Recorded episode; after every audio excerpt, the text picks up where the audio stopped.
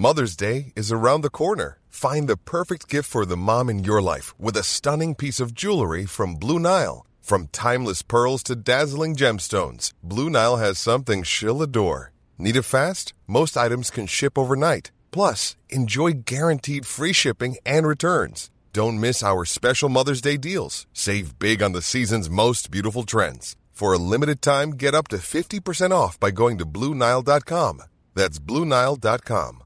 Hiring for your small business? If you're not looking for professionals on LinkedIn, you're looking in the wrong place. That's like looking for your car keys in a fish tank.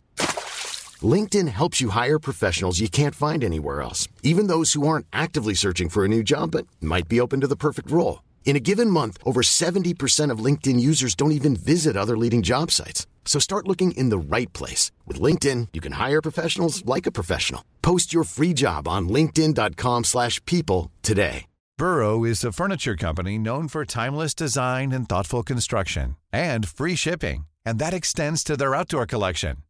Their outdoor furniture is built to withstand the elements, featuring rust-proof stainless steel hardware, weather-ready teak, and quick-dry foam cushions. For Memorial Day, get 15% off your Burrow purchase at burrow.com slash ACAST and up to 25% off outdoor. That's up to 25% off outdoor furniture at burrow.com slash ACAST.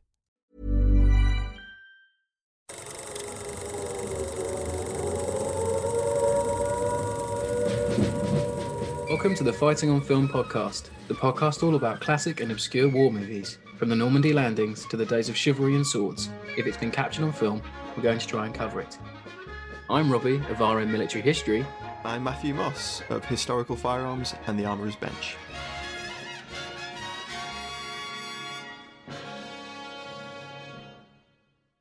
Hello, welcome back to Fighting on Film. Now we've just about brushed the popcorn off of our off of our jackets and our coats after we went and saw Napoleon at the weekend.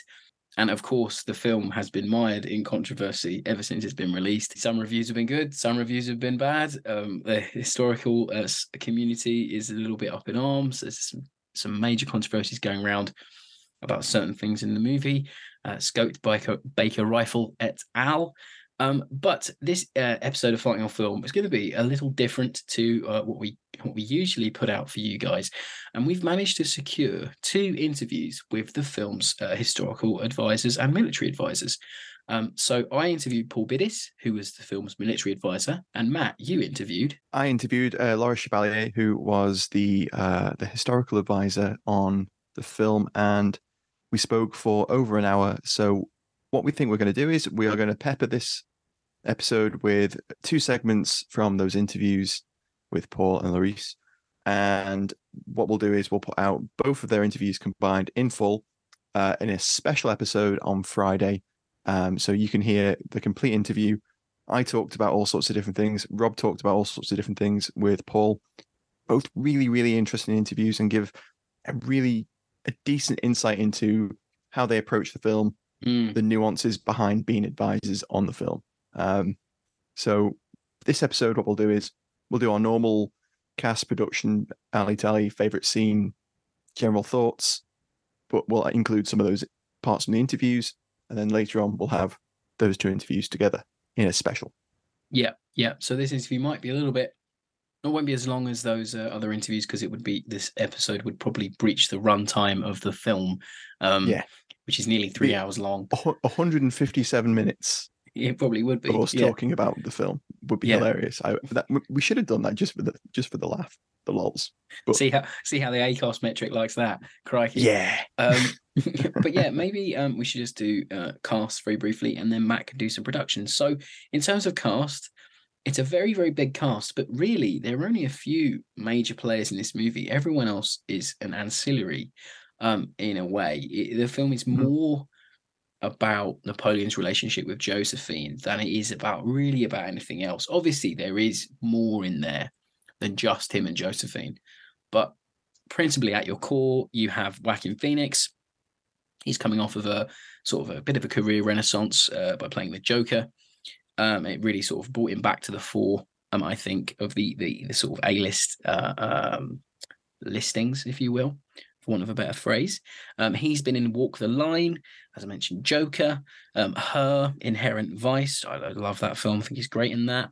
Um, you were never really here, and of course, worked with Ridley Scott before on Gladiator. Um, then we have Vanessa Kirby, who plays Josephine.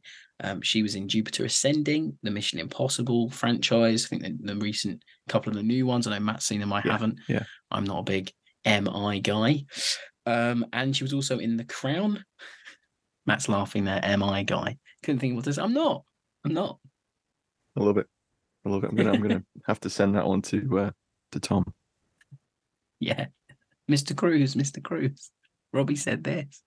and then we have Rupert Everett as Wellington. Um, I remember him best for voicing the prince in Shrek 2, um, but he also uh, appears in Stardust, uh, Inspector Gadget, um, and uh, My Best Friend's Wedding, um, and a lot more other things. But there's a few things I picked out there. Uh, does an okay job as Wellington. I think he, Yeah. t- to me, he just looked a little bit too old for Wellington. Yeah. That, uh, Yeah. If it had been Parliament era Wellington, when he's a bit older, Mm, Deaf yeah, Wellington been- era, yeah, Prime Minister period, perhaps. Yeah. yeah, that would have worked. I'd love a film about Wellington anyway. There should be a Wellington Yeah. biopic. Rupert Everett enacting the Corn Laws or whatever it was. That'd be great with his with his little hearing hearing horn that he used to have apparently, because he got a bit deaf.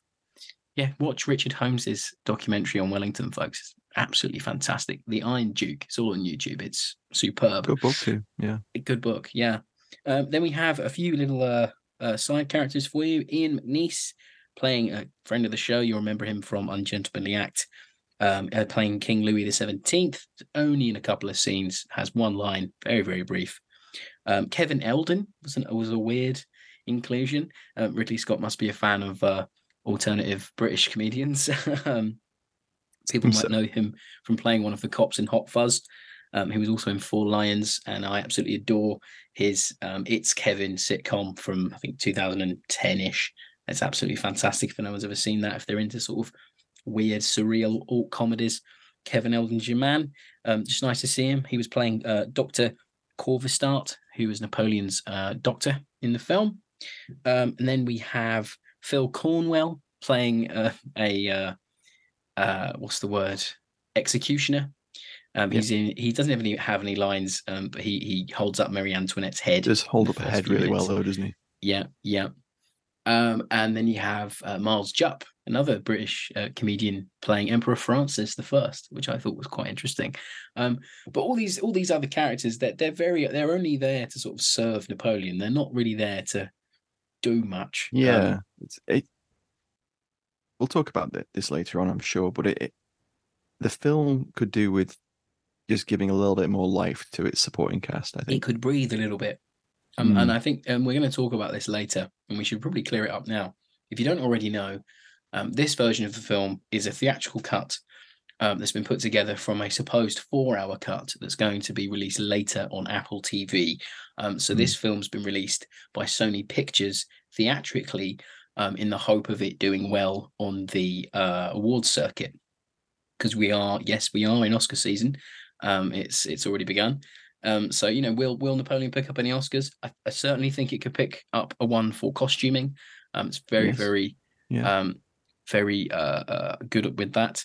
Um, and we, but we shall see. You know, will it clean up or will it not? It's um, it's doing quite healthy at the box office at the moment. I think it's projected to breach seventy million, which isn't bad. Already has 80 million. Already has. Already. Yeah. Oh wow, there we go. So I'm I'm breaching into Matt's part of the show. So Matt, production.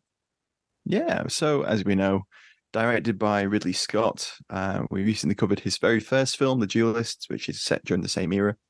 Um, best known for Alien, Blade Runner, Thelma and Louise, Gladiator, Black Hawk Down, Robin Hood, The Martian, and The Last Duel, um, and uh, the Gucci movie as well. Lots and lots of Lots. lots and lots of films over the years uh, covering very different topics um, military non-military um, historical current future all sorts of different things so the film was written by david scarpa who has a, a pretty small credit list including uh, the last castle which is a james gandolfini and robert redford film. I like that film. About actually like about film. about the uh, military prison. Uh, the day that the Earth stood still in 2008, um, with Scott, he worked on uh, All the Money in the World in 2017, Napoleon this year, obviously, and Gladiator 2 coming out next year.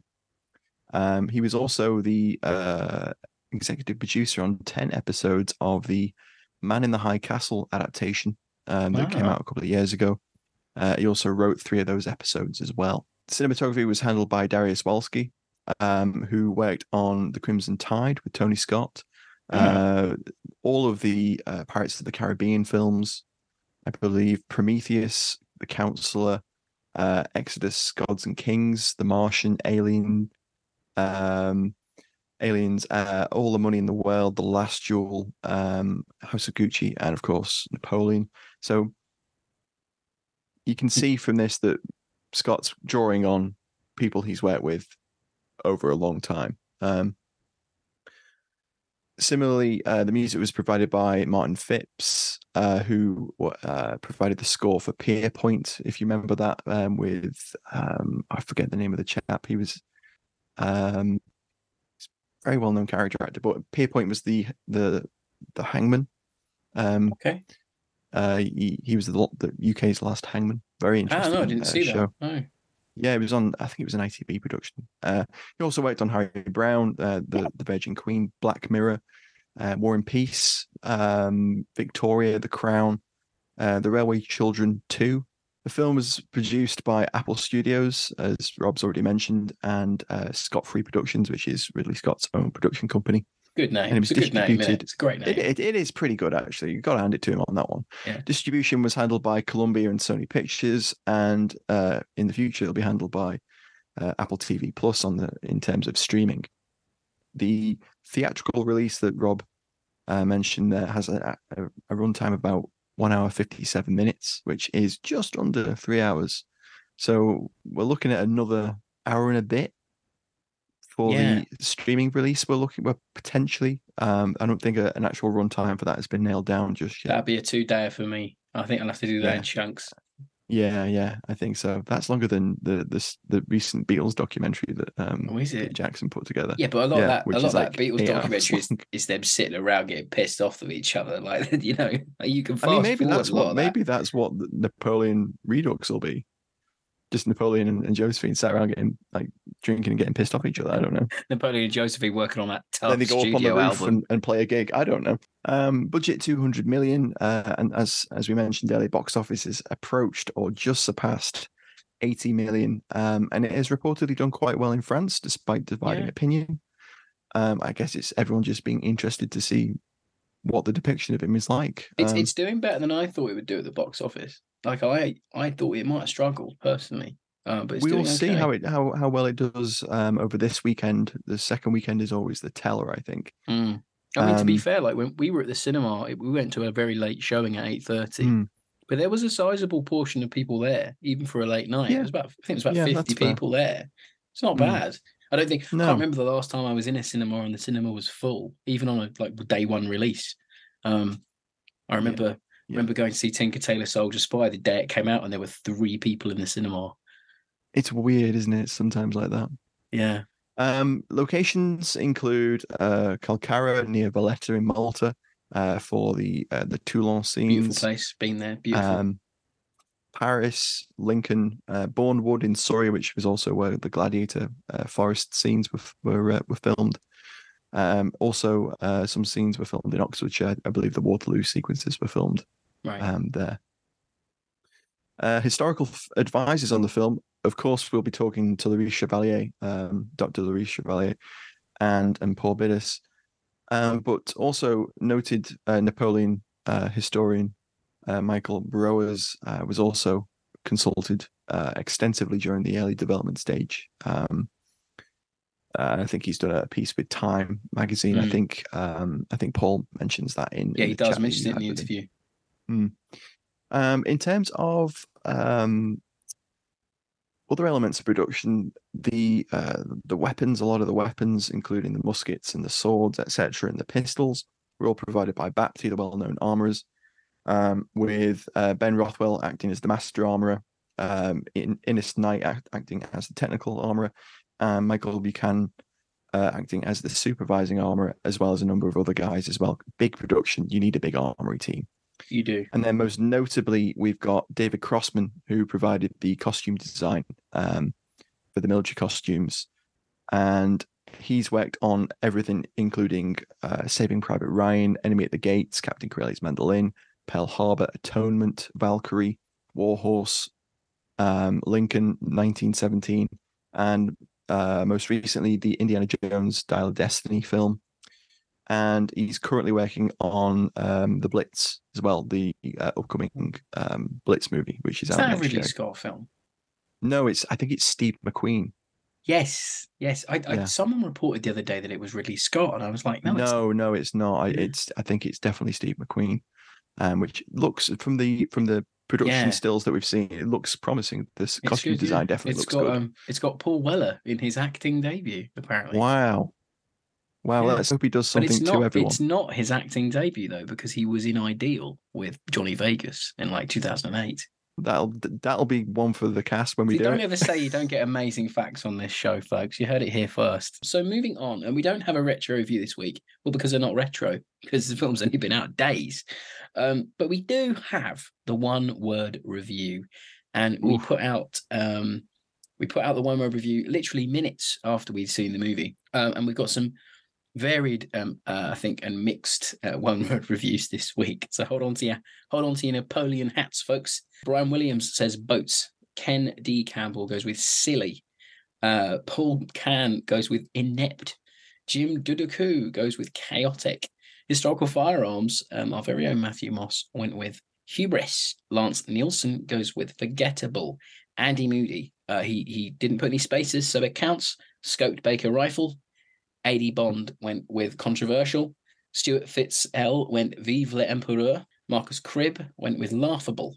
Second World War books, dubious. Sean, formidable. Point zero with an amazing pun, diddly squat. Pete the Paint just went with why. Um, Harry Black Maskers went with merd. Uh, Dr. Stephen Marushin, uh, went with moch. Uh, Patrick Lovell, disappoint. Gary Clark went with boring. Mark Trowbridge, self congratulatory. Uh, David Bowman went with unseen, fair play. I think rounding us out this week, Stephen Adcock went with artistic license. I think that's the crux of it. Artistic license is the, the catch word of term the day. for this. Yeah, Yeah. it is. Um, It's the hot word of the I day. I, I don't know. I, t- I tell you what, when I when I when that when the credits rolled, I did not know what to think. I was I was Me and Matt were in a daze, weren't we? I've ruminated over this film for about four days now at this point, and having spoken to to Lorris and listened to Rob's interview with Paul, I've mellowed a little, but I yeah I I came out of this film dazed and stunned. I think I have big issues with this edit. Now I'm Hmm. I'm only, I'm saying that because obviously I've not seen the four hour, but I don't know how much the four hour can redeem in my head from what I saw at the cinema. We Yeah. said this at the time, and I don't I don't think more is going to improve. What we've seen. Yeah. Yeah. I mean, and this is obviously getting his final thoughts territory. We'll do a proper final thoughts at the end. But I think before we get into the alley tally, let's hear some of my interview with military advisor Paul Biddiss. Mother's Day is around the corner. Find the perfect gift for the mom in your life with a stunning piece of jewelry from Blue Nile. From timeless pearls to dazzling gemstones, Blue Nile has something she'll adore. Need it fast? Most items can ship overnight. Plus, enjoy guaranteed free shipping and returns. Don't miss our special Mother's Day deals. Save big on the season's most beautiful trends. For a limited time, get up to 50% off by going to BlueNile.com. That's BlueNile.com. Burrow is a furniture company known for timeless design and thoughtful construction and free shipping, and that extends to their outdoor collection. Their outdoor furniture is built to withstand the elements, featuring rust-proof stainless steel hardware, weather-ready teak, and quick-dry foam cushions. For Memorial Day, get 15% off your Burrow purchase at burrow.com slash ACAST and up to 25% off outdoor. That's up to 25% off outdoor furniture at burrow.com slash ACAST. Hello there, sorry to interrupt. I wanted to let you know that you can now join our supporting cast over on Patreon. As thanks for your support, you'll be able to help us pick films, submit questions for guests, have first pick on brand new and exclusive merch, and much more. Thank you for your support. Now back to the show. So um, that was the intro of the episode there, and I'm now joined by Paul Biddiss, uh, the military advisor on Napoleon. Um, his credits include um, The Great Escaper, 1917, The Crown, Fury, and of course the upcoming uh, Ridley Scott's next film, which will be Gladiator 2. Um, so, Paul, my first question for you is is a simple one. Uh, how did you get involved in the film? I was on. Um, I was doing some shoots for a film called Cyrano the unit production manager basically said, "Oh yeah, I'm uh, I'm, I'm, working on uh, something called Kitbag, and it's all about you know Napoleonic stuff." And I said, "Okay, yeah, I've, I've done Napoleonic stuff before." He says, "Oh well, look, you know, I want to put you forward for it," and I'm like, "Okay, fine," because Joe Wright was basically bigging me up and saying I was his comfort blanket when I was on the show. um, so yeah, then I went to a meeting, and then I was asked, "All right, do you have a thick skin?" I'm like, Yes, he goes, okay.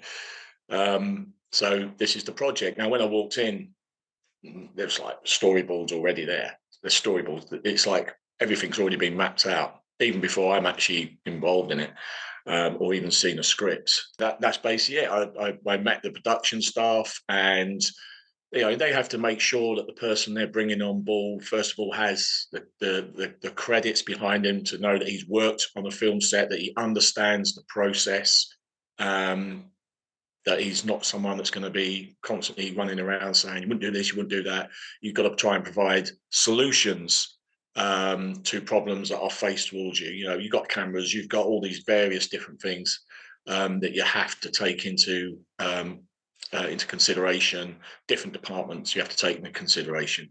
So they want to make sure that they've got the right person for the job that's actually got experience working on film sets.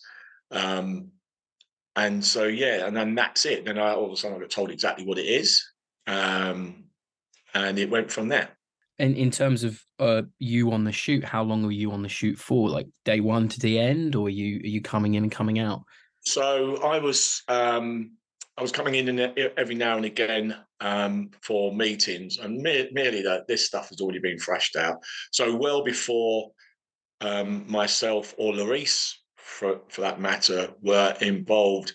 Um, a, a, a, historical professor called Michael Broers, he's professor in Oxford University. Mm-hmm. He was quite heavily involved with the writer and with the director. So a lot of stuff had been thrashed out. And I think there's an interview with Michael in, a, in Time magazine where a lot of the things which he saw in the script, he saw, are you really going to do that? And you know, end of day, it's like, yes, that's what we're going to do. And mm. end of the day, he, he all he could do was go, mm, okay. yeah, I get your hands are tied at some point, aren't they? I guess. Well, look, end of the day, I mean, you you don't you, you're you're you're on this ride, but it's not your train set. Yes, um, that's a good way of putting it, I guess. Yeah. And you are, you know, essentially, you can only advise and you can only flag things up and you can write notes, you can write emails, and you can vocalize it. But if you keep on doing it, they'll start getting very bored of you. Mm-hmm. Uh, and you'll, you'll find your way on a P, you know, a P45 very quickly because you'll start, you know, if you start going on about that one thing, you're never going to move forward. And you've got to know when what battles to choose, what battles to, to draw back from. Yeah. Um, so yeah, so you so you know for that it's literally you, you're on there and then you you look at the script. And even though when you're not asked to write notes you write notes. This doesn't like this wouldn't happen blah blah blah blah. And you, you do it in a, in a, in a very diplomatic way um, because there's lots of egos in in the film industry. Mm. and you know you you it's a very fine line to tread. So you've got to be diplomatic and you've got to give some solutions to how certain things um, would work. And the scripts evolve as well. So you get the first script, it then completely changes, and then it changes again, and then things get added, then things get taken away. So the script is evolving. And the first time you see it, all of a sudden it's in your email. From that, I guess, um, talking about script changing and things like that, I guess um, what, what, was your biggest challenges on set for you as a military advisor? What are the things that you you know you wake up one day and you go, oh, wow, you know, this is going to be a toughie? Right the, the landscape in which you've got to work now. When I'm, you know, I'm, I'm, i was I was like constricted to a budget where I was allowed to have a team for the boot camp, mm-hmm. and then I was only allowed to have one person with me for um, to help me with assist me with the filming because we've got um, 250 in one part of of the of the um, of the landscape of British, and then 250 about a k away. Mm. We got horses, and you got cannons, and so I've got. I said, right, you know, I'd say to uh, my guy Romano, I said, Romano, right, I need you to stay with that side. I need you to make sure the ads don't move people out. So I've got mm. my grenadiers, I've got my line infantry, I got my I got my my flank my flank um, companies. Don't take that. Just make sure that the facings are correct, that they're not taken out. And the same goes for the French. I've got my voltigeurs, I've got my grenadiers, I've got my my my line infantry. Please don't move those out of the way. Now, what happens? You've got ADs, assistant directors, mm-hmm. and they've got the first AD in there, and they want to impress the first AD, and they're running around sometimes like headless chickens. And this happens on most films. And so I'm running to one part, and then I'm getting a, a, call. Know, Paul, you, you, you, got to, you need to come over. You need to help us. Uh, FX, Paul, how, this what, what would you be doing with this? So I've got to go up to the cannons. Then all of a sudden I've got to run back to the where the directors called for me, and then I've got to, and I'm clocking up sometimes about 30 miles in a day. You've got to be very fit. Yeah, um, sure. Yeah. And then what happened halfway through Waterloo, because I was always ribbing for it, Romano, you, you had to go to the Ukraine to do, you know, for the obvious reasons. Mm-hmm. And um, I always rib him for it. And I'm like, you you went able, you, you, you deserted me at Waterloo because you left me on my own. Because then all of a sudden I've got to do the whole lot on my own, running around, hardly eating. If it wasn't for some of the extras, I wouldn't have ate. Mm. Um, but so, I mean, but you've there's so many, every day is a very hard challenge. You know, when you work on a Ridley Scott film, he's got 11 cameras working on the go, right? And it's and if one guy out of that 500 turns left instead of right if he moves out if he goes ahead of the line if he if he falls back because he's decided he's too tired right one shot could cost around about 60k yeah i'm going to say that the money implications of that the is implications the time yeah. implications are huge. And if one guy cannot cut it if one guy just forgets the basic drill that we're teaching them he, you know, it's it's it, it's gone, and and he will notice it, and then it's like cut, right, reset, and then, you know, and it's not a good thing to happen. So every day was a challenge, but for me, my my uh, my sleepless night was forming the square. Right. Yeah. Yeah. It was my sleepless night because I trained guys to form square from column and also from line. I trained the guys to form column to line and line to column. And that's not an easy task when you've got 500 guys who the majority had never even touched a musket, let alone marched. Mm. Um, and you know that was you know you're doing you're drilling it and drilling it and drilling it, and you've got to do a generic drill. You can't do 100 percent from the manuals. You cannot do the 100 percent because they're going to forget half of it. These, mm. these are not trained soldiers. Um, and if you, I don't know if you saw the last like remembrance parade, yeah. trained British soldiers, trained men, TikToking. None of my guys were out of step ever. Yeah. When they were marching, I don't know if you've seen the, the video I put together. I put it all down. I put it together for the extras. I put a video of the boot. Oh, I think I've yeah seen bits of that. Yeah. Yeah, and I train these, and, and this is we're training in a COVID environment as well. So you got that. So I've got guys in in various formations, and we're having to test guys to make sure that we test every guy on muskets to see who is safe and proficient we've got armors. It takes a long time for the armors to load up the pans and the barrels of the muskets. They have to be taken out. They have to be loaded. Once they're all loaded and we know that everyone's safe, they then put back in. And then we got to do the, the, the moving forward online. Then we got to halt. Then we got to form that the square. Then the, the, the cavalry come. And that was all done in one. And then they got to fire.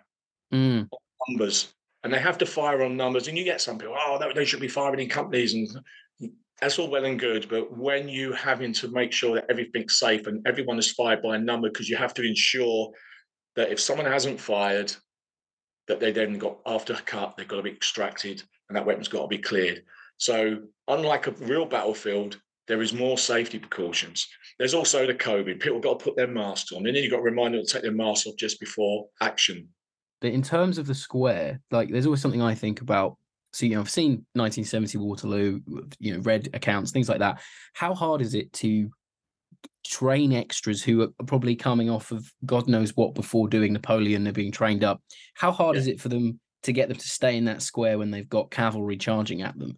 All the guys, they stayed, they stayed the course, they did not move, and wow. they all enjoyed it. You know, I mean, we we we taught them how to how to do the square. We you know in a in a in a, a non sort of pressurized environment. We used the barracks, which I want to go into about the barracks that we used. Yeah, please do. Very important. Um, and you know, then we get them on the field. When we, the first time they get to have all these horses, about hundred horses charging towards them, and um, they loved it. Yeah, but we also got to remember that there's just safety distances as well. We've got horses coming towards, but we also had to ensure that when these guys fired, they weren't firing directly at the horses, so the horses couldn't go directly in there. But then we'd have stunts placed in certain positions, mm. so that when you do have a horse coming through, um, or you've got like a yeah, there's one where a horse goes like flying over. Which yeah, is yeah. It's one of the really, you know, trademarks that he mm. likes. Um, you know, you've got stunts position, so you have to make sure stunts are positioned in the right place. If we've got some some dirt hits coming out to to represent a cannonball going through the ranks, you know, you have to have stunts there. Guys are on jerk rigs. Um, and there's all these different elements that you've got to put in there that people don't actually realize. Um, we got we had a cannon that gets hit. The cannon goes flying over. We had stunts around that, and the, the cannon is on pulleys. So again, you've got this cannon that goes flying in the air and mm. skidding towards the camera. Um, so all these elements, there's so many different working parts. Um, and I think the square bits for me was some of the best, like technically and filming. Like, you know, you got lads coming in and you know the, the line infantry yeah. setting about the, the the the cavalryman when he falls that that's all very visceral and very good very well done oh the shot is an aerial shot of the the cavalry going round the square yeah like that is just a fabulous shot really nice that was my sleepless nights to get that to get it mm. done and get it done first time they did it first time and really on the you know he's like oh, marvelous, buy these man a pint, God bless them. And he was so happy. And, and then I was getting told, look, he's so happy with that. And I'm like, right, well, I'm so happy because now I can have a sleep. uh, because it's it's a maneuver that could that could easily have you know screwed up mm. so easily. It, it, would have taken one guy to mess it up. Mm. Um, I've, and I've seen like reenactors do this stuff, and sometimes they're not perfect. They mm. and they do it as a hobby, and they do it uh, time and time again. And I've got we're all, we're all human at the end of the day, human. And sometimes we're, we're, we're too busy looking at everything that's going on. And I've got these guys reacting to orders. I had former serving um, NCOs that were in certain positions, so they were able to help guide the men. I had you know former NCOs who were sergeants, and they were able to guide the men as sergeants would have done at the time um, NCOs on the flanks, uh, junior NCOs on the flanks. So they're helping the lines going in and everyone communicating.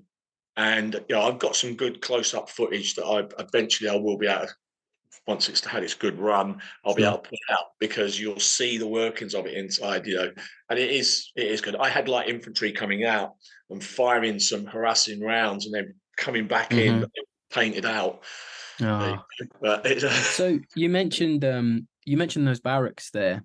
Um, I know that was something you wanted to talk about. So I think was you you were training in Napoleonic era yeah, barracks? so Cavalry Barracks in Hounslow. Um, it, it was a former barrack. It was the last regiment was the the sorry, the Irish Guards that used it, and um, the barracks, the the parade ground, um, was actually set up, I believe, in 1793. Um, and this was in in um, this was because of the French Revolution, and the, mm-hmm. and the mm-hmm. British government decided, right, hang on, we need to have a garrison close because if people start getting thoughts above their station, we need to have backup quickly. So they uh, they erected this barracks, um, and it you know it started off as a camp on land, and then it started to grow, and the parade ground is, from what I've been told, um, is the actual parade ground which they they started using. It's, it's first of all it was grass, and then it just built up over then. Mm. And so the men that were trained for the Battle of Waterloo was trained on this parade ground. Uh, now it's the MOD had sold sold it and to, to a private company. It's now being redeveloped into plush flats. And so I, I explained to the men the, the history of this barracks, and I said this parade ground trained men who went to the Battle of Waterloo. You are training primarily for the Battle of Waterloo, and you will be the last large body of men who will try who will march on this square and pass out because I have a pass out parade Okay. um, yeah. on the Battle of Waterloo. And you had some of the extras had a tear in their eye. They're like, "Oh my god!" You know, That's a great. it's- a lovely detail. It's a really nice little thing to have. Yeah, it's really good. and, it, and Mm. it, it hit home with them as well. They to understand that you know this is sort of you know this is you're part of history here, Mm. um, regardless of what the history is being told. Um, with what you're in, you know you're involved with, um, you are part of this history. yeah. uh, and that sort of resonated with them, and they and they sort of understood the you know what they what they was involved with. No, it's great. I love that. It's a lovely detail. And the next question, it might be more difficult to answer, um, but we know certain controversies have come out eh, after the filming. and You've got a lot of academics online, a lot of historians coming out and and and want of a better word, bashing certain elements of the movie. Um, but there's one thing that we talked about before we started the interview. So Yeah. there's a scene where Wellington and and a, uh, a green jacket has a scoped Baker rifle. Um, Yeah. and that's I think that's that's quite niggled quite a lot of people, shall we say? Um, Oh, yes, yes. No, I mean, it niggled lots of people, and it niggled yes, Right, Nick and it niggled me. In it, there's quite a few extras who, who were, you know, that, that, you know, ex Green Jackets. And it Mm. And it's like we had conversations and a few notes, and it's like, look, you know, the Baker rifle. There was no, there was no scope. The, the, the record, the first recorded scope was around about what was it, 1853, I think. something Uh, late late 1800s. Yeah, surely. Yeah, it was about 18, I think it was about 1853, and that was the first recorded, note recorded. Um, Mm. and I was like, you know, is you know, there was there was a there was dialogue that happened in respect to I could fight, but it was more from artillery, an artillery piece, and obviously Wellington said, no, that's not what we do. Mm. But you know, I think what it is is that Ridley wanted that visual, that visual thing, regardless of Okay. it being wrong. Mm. And so, yeah, I mean, we mentioned it. The armor mentioned it. Um, I believe Lorris even mentioned it. Um, but the, it is what it is, end of the day. And sometimes when you're, you know, and, and I, I call it my my Hank and Charlie moment. Okay. So me, myself, and Irene, when he's at the cash register and the woman bumps in in front of him, and all of a sudden a kid with a trolley, and all of a sudden he changes, comes Oh and goes yes. Hank. I have that sometimes, and then I have to quickly change back to Charlie again because you have to, and you Mm. know you're like, I am going to get bashed for this. slated for that. Yeah, it, and I guess it, it harkens back to what you said earlier, where you know you, you can't if you keep saying about it, then it, it, can stall the production. It can you know bad blood can ensue. It, it's It, it, it, just creates it just like you know, and I, it- it's just one of them things where you you've got to suck it up. And you know it's wrong. And then some what I do is I, I sort of tell myself, and I, I go back to my time in the army, and I'll, I'll give an example. Soldiers do experiment. Soldiers through the years have experimented. They've, and I'm, I'm like, okay. And this is my like my comfort, my comfort thing, my like to try and tell myself saying that, look, you know, who's to say a soldier plundered a, a telescope off an officer, and he's thought, let's see what happens if I was to take this to my rifle. Let's wonder if this would make me a better shot. yeah. We Now- call it head head cannoning on the show. You head cannon it, don't you? So it's like let's let's try this. I never, you know, you never know. Now we know that never happened at Waterloo. We know that that that never happened. But the scope on a on a on a Baker rifle, there was no one to say that some soldier wanted to be Ali. He wanted to stand out, and he thought, "Oh, let's take this with a bit of tape. Let's see what happens." Now I can give incidences like when I was in Kosovo, we didn't have Picatinny rails on our weapons, and we wanted laser pointers. And Mm. the reason for it was there was a lot of looting going on, and all we wanted to do is pay, put a laser pointer on them. That scare them off a bit. We had no Picatinny. There was no we weren't issued lasers. We weren't, so we we bought lasers. We went and bought some lasers out of a shop. We got some lolly sticks. We tried to bore sight it to the weapon, and then it's black insulation tape. Yeah, yeah. It's it's something that we've tested out. That's an a, that's a, an example of Yeah. you, you are you are manipulating your testing kit to see how you can work. And then what happens years down the line, all of a sudden, you've got Picatinny rails, you've got this, you've got that. You know, we're not having to put uh, we're not having to put tape on on our webbing to, to tape up all the loose straps because now it all comes with lucky bands on it. You know, all the you Mm. know elastic on it already.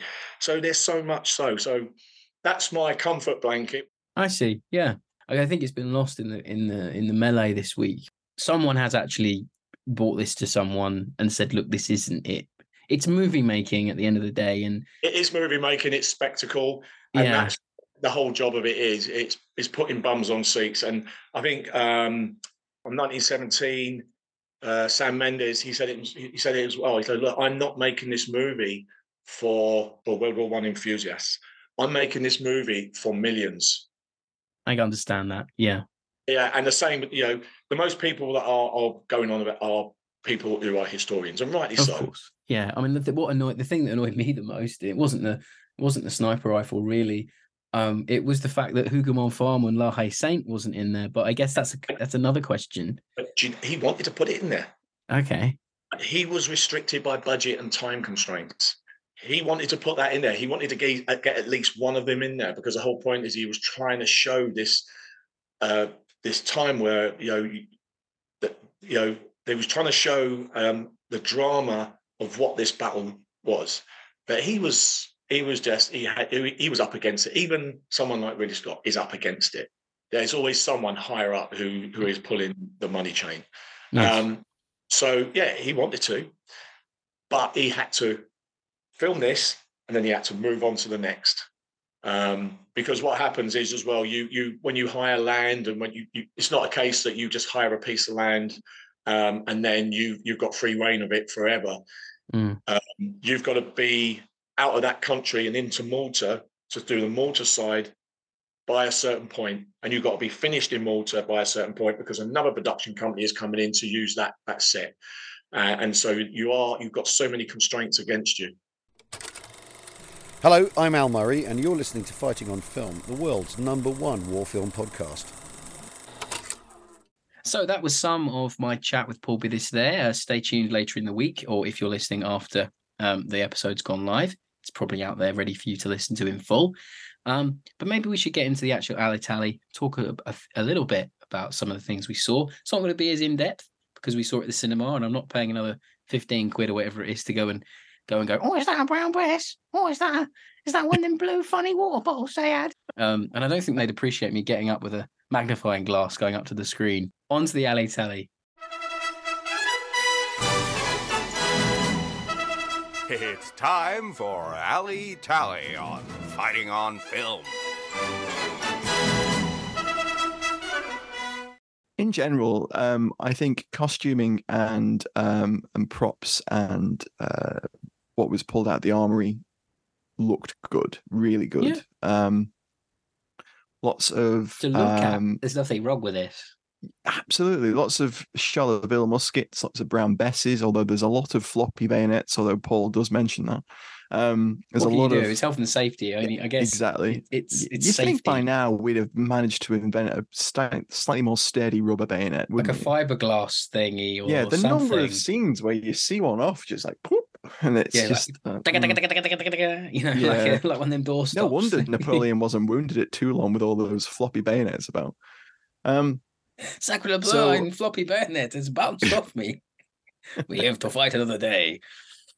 So a couple of things stood out to us when we watched it. We we, both quite like Robespierre's little pocket pistols he pulls at the uh, were, at the convention. very nice. Yeah. where he, he he kind of like holds off some of the baying crowd with one and then tries to like shoot himself with another and that did happen so that it although he wasn't at the convention and he wasn't you know holding off the baying crowd when he did it Right. um i think he was at home when they they came for him and he, he shot himself then um but again it's artistic license it's much more exciting to have him Oh you know, yeah. holding off the the baying conspiratorial Like masses of the convention. pocket pistols. It's yeah with his dual wielding like come Mm. at me boys um and it's quite a quite a vivid scene where you see where it shot away his jaw and stuff. And Yeah, the guy puts his finger in it. yeah, he does. I. it, I think that might have been like a, a nod to um, the moment when he was later executed at the guillotine, when the uh, the executioner whipped off the handkerchief that was holding his jaw together, Oh, and he, Right. he let out a massive scream as he, I mean, you've already shown executed. Marie Antoinette getting her head lopped off. Exactly. So There's no there's- point doing another guillotine scene because Yeah. it's just not going to have the same weight, is it? Um, but we like those, and we both sort of tend to each other in the same like, ooh. Bapty actually published um, some great photographs of some of the prop weapons, including Napoleon's uh, chasseur à cheval saber, um, which he literally pulls out and charges with a number of times, um, which he should have only done once probably. But anyway, um, artistic license. you exactly used at Waterloo. Um, and the detail on it was gorgeous, and some of the others were really nice as well. Um, all the cannons recoil, which is nice. They're all behind uh, gabions, which you know those wicker baskets filled with earth, which they wouldn't have done.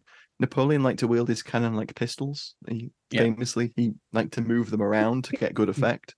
So he wouldn't in a fi- in in a fixed siege. Yeah, he would have had gabions and you know dug them in. But the battles like Waterloo and Austerlitz and etc. They they wouldn't have dug them in like that. Um, oh well. And then of course, I guess finally there's the Baker sniper. Yeah. So that The, that the uh, you heard about that in the interview. Um, mhm. and I, when I was in the cinema, I was aghast. I must admit. Um, yeah, it kind it kind of put the top hat, or the, I should say, you know, the bicorn on things. Um, put the cherry on the top of the cake, didn't it? it really did. I was like, what is this? And Yeah. then spoilers, he takes a shot towards the end of the battle, and it makes like a twenty millimeter hole in Yeah. in Napoleon's hat, at like All looking cannon seven round hole. Yeah. 700 yards. So there's a bit where um, there's a, a rifleman of the 95th Rifles offers to take a um, Napoleon's in range, offers to take a shot, and Rupert Everett as well. Wellington says no. Generals are not in the business of shooting at one another, and that is a uh, you know Wellington quote. Handled much said. better in 1970 Waterloo. Yeah, because uh, and you know a gunner, Royal Artillery officer comes up and says, "We have him in range. Um, we can we can have a crack." It would have been hard as fuck to knock Napoleon out at the start of the battle. Like, that would have been cool. I mean, I wouldn't put it past Ridley to do it because he did that with the Mamelukes, didn't It he? would have been Anyway, funny. The the three seconds of the Egyptian campaign we, we actually got. Um, Would have been a nice little Uh, fake out if he'd have if it had been like a dream that Napoleon had. It'd have been a cool fake yeah. out. But that- obviously that would have annoyed people anyway. Um, yeah, but I mean, as as Paul has already said, like they knew there was issues with that. Obviously, Yeah. it had been in the script. They decided to do it. It gave them that you know moment to to suggest that we uh, shoot Napoleon from a distance, and that not be quite cricket. Um,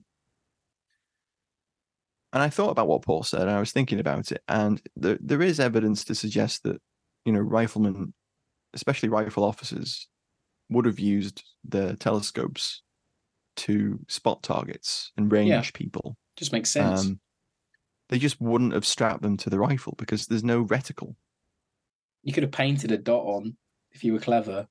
Yeah, if you were clever and you you spent like a good good three hours at the range, like trying to sight in a, Sighting a, a- baker. a Oh, telescope Christ. Tied to a Baker rifle with what looks like a, a leather strap. It was the uh, it was the oh biggest no, and the shooting sticks as well. I, I the shooting oh, stick. Yeah, It, it it was the and biggest. again, there is evidence of you know riflemen using sticks and using shakoes and doing all sorts of quite you know surprising positions to to get stability for very long shots. You know, Mm. Plunkett did long long shots in the peninsula. The 95th were very active around. I think it was the Haye Sainte uh, or Hougoumont, one of the other. There was a pit that a lot, one of the battalions defended around. not one of the this one. farms. There's no Hougoumont farm in this one. Uh, exactly. We'll talk Mm. about Waterloo and all the battles, I'm sure, later on. But yeah, the Baker rifle was a bit of a surprise and it didn't fit with the reality of the situation. There wouldn't be riflemen that far back with Wellington.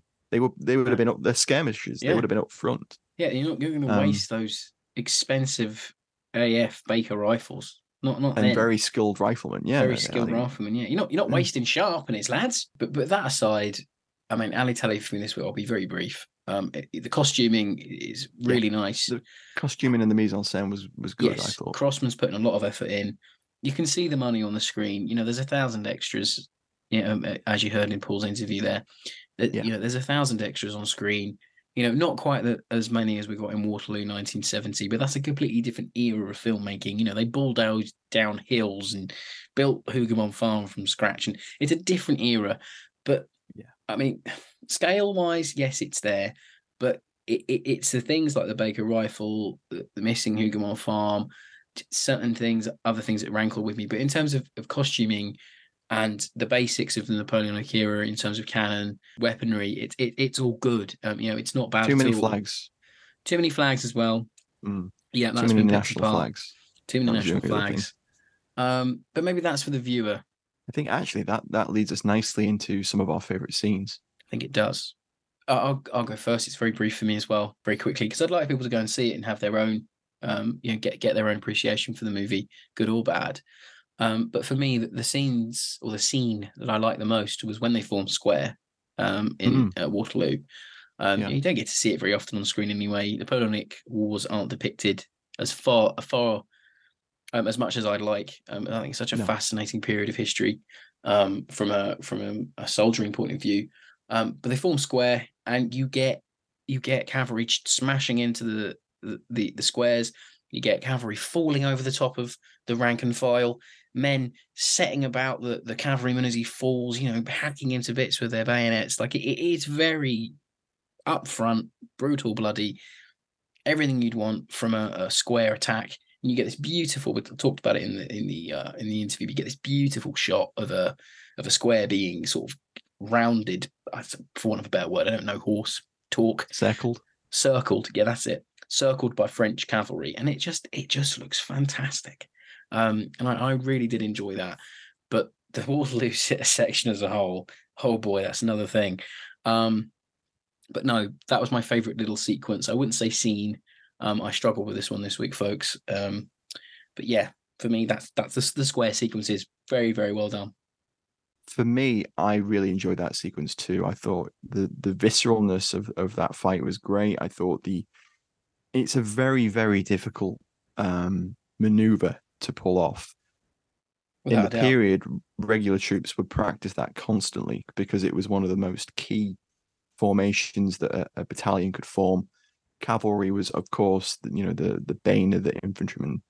Um, if if they got in, if they got struck while infantry was in line, then the, you know there's very little chance that the battalion they're would the tank survive of their without day, massive casualties. You know, they're, yeah, they're the, they're the shock you troops, and Yeah, really the fact that Paul managed to get those 250 chaps, 500 chaps to pull that off convincingly on film was very good. Um, and you see them do it in a, in in a, that great aerial shot, and it, it is good. I I liked a couple of the other scenes. I liked the um the royalist uprising, the um 13th Vendémiaire, uh, where Napoleon's brought in um to sort of quell the the revolt in Paris, and he he brings in his guns and levels them and fires grape into the the oncoming crowd. visually stunning. Very very effective scene.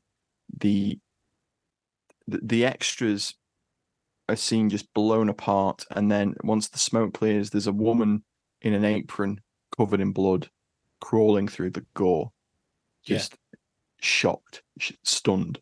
Um, and that was very, very effective in the cinema. I, I really thought that was very beautifully shot um, and, and, and well handled. I thought that was very good.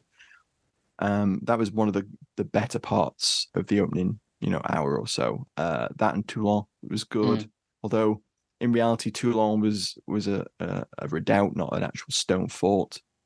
But again, artistic license. Although Austerlitz wasn't particularly historically accurate, it was quite a spectacular piece of you know cinema. There was some nice cinematography.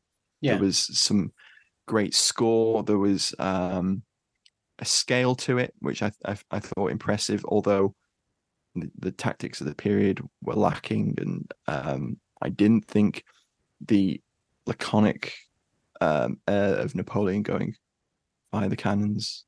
have the troops advance from the north, bring in the cavalry. Just very quiet, hushed tones of him giving orders to no Mm. one in particular. If there'd been an aide stood next to him who would run off and given that order, if you've seen 1970s Waterloo, you'll see aides coming to the you know the generals Napoleon and Wellington. They receive orders and they ride off and and give them, and then you, you see those troops going into action. Yeah. If you'd had a little bit of that, I think it would have shown that um, orchestral conductor. But this is the thing, Ridley. I don't think Scott is making a Napoleon at war. He's making Napoleon in love. and well, That's what I get from the movie. there's no point showing the flawed Napoleon and his relationship with Josephine if you don't firmly set up this exactly. mammoth general. You know, he's a Mm. titan of his period. He's a titan. He's, his campaigns are still studied. He's probably one of the, the greatest generals who will ever live. He, Yeah. You know, he was a genius. He was he was a genius of war, and that is no exaggeration. Mm. It's. I just think the film needed to do a little bit more to set that up, and then Yeah. I would have accepted the fact that he's being portrayed as a very flawed individual and showing all this various nuance that you don't expect going into it. And I think really we'll talk about this later on, I'm sure, but I think the trailer set this film up to be something it isn't. And I think that is why so many people are just shocked. That coupled with the fact that people have this preconceived notion of the legacy of Napoleon as this incredible general who is capable of so much, and then to watch a film where he's comic almost in a lot of Yeah, scenes. you're you're you're breaching into final thoughts here. Quite a, It is quite just a lot. It's hard, isn't jarring. it? It's very hard this week. But I think what we'll do before we actually get to those, um, you know, that chat about final thoughts and and we try and give a more rounded picture of our opinion of the film, I think we'll have a little bit of my chat with uh, Lorris, and you guys can get a, an insight into the work he did with Ridley on the film and how some of those nuances were pulled out of his research and the way he got him involved with the film. It was a really fascinating chat, and I, I really appreciate him taking the time to come on and, and, and, and talk with us about it because I think it kind of gives an insight into the constraints of being a historical advisor on a film like this, but also where some of the more interesting aspects of the film, be they what you expected or not, came from. Can you tell us a little bit about yourself, your background, how you became a historian, and also how you began to be working in film? Okay, so um, I am. Um, I've started working with Ridley in 2019, but beforehand, I used to be a curator in a castle in Burgundy, and uh, so that's my uh, background. I will get I will get a bit more into that story later, uh, but uh, academically, I have done a master's degree in I've started my studies on 18th century French Revolution in Lyon. Then, well, uh, before that, my bachelor was in political science.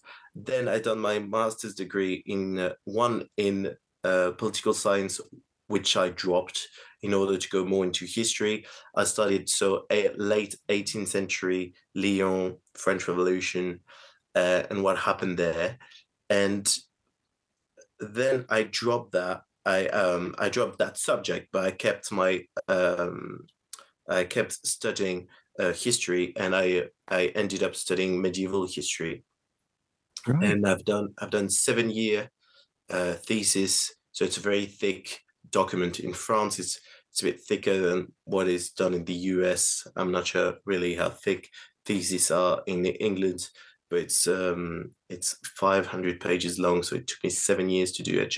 And when I worked with Ridley, I was still a PhD student in medieval history. So now I finished that and I'm a doctor in medieval uh, history and literature. So how um, have I been working with Ridley? I've been working with Ridley since 2019. So Ridley was doing recognition tours all around France, all around Burgundy with his team. And uh, I was in one of the castle they recognized. They went for one of those recce's, as they say, in the castle. Um, we got receive an email, and it's Arthur Max, production designer on The Last Duel. um, everything is kept secret. Everything we don't really know who the guy is. We don't we don't have the name first. They come on a recognition tour, and we realize it's a big thing in the castle I used to work on in. Sorry. And uh, after the second recognition tour, we have a sort of little discussion about medieval liturgy. So a, a liturgy, so how mass happens. And he's like, "Oh, do you want to work for us?" I say, "Okay, sure." and so I was a documentalist at first uh, in 2019, 2020. And then when the movie starts uh, filming, they call me up and they say, Do you want to be a sort of historical military advisor? And have you got skill to speak to a lot of people? I say, Yeah, I'm, uh, I've studied my my work as a tour guide with kids. So if you can manage 100 kids at a time, I guess you could do on a set. So I was so excited. So the next day, I went from Burgundy to southwest of France, where the movie was shot, and had a meeting, another meeting with Ridley, which we met a couple of times. At, at which, but he he he really wanted to go to dive in deep in the script of the last duel and he asked me so many questions military questions um, liturgical questions um, how an homage happens how praying how a wedding happened in the 14th century.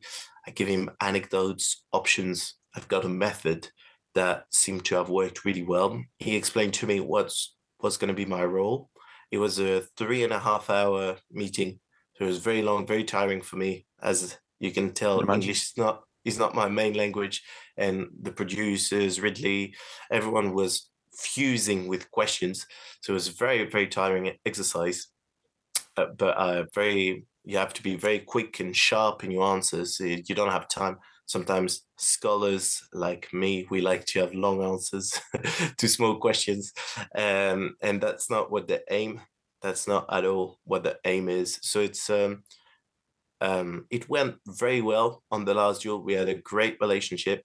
He asked me questions about music which i gave him and uh, it was then sent to the composer and he really liked what I could advise on the 14th century music.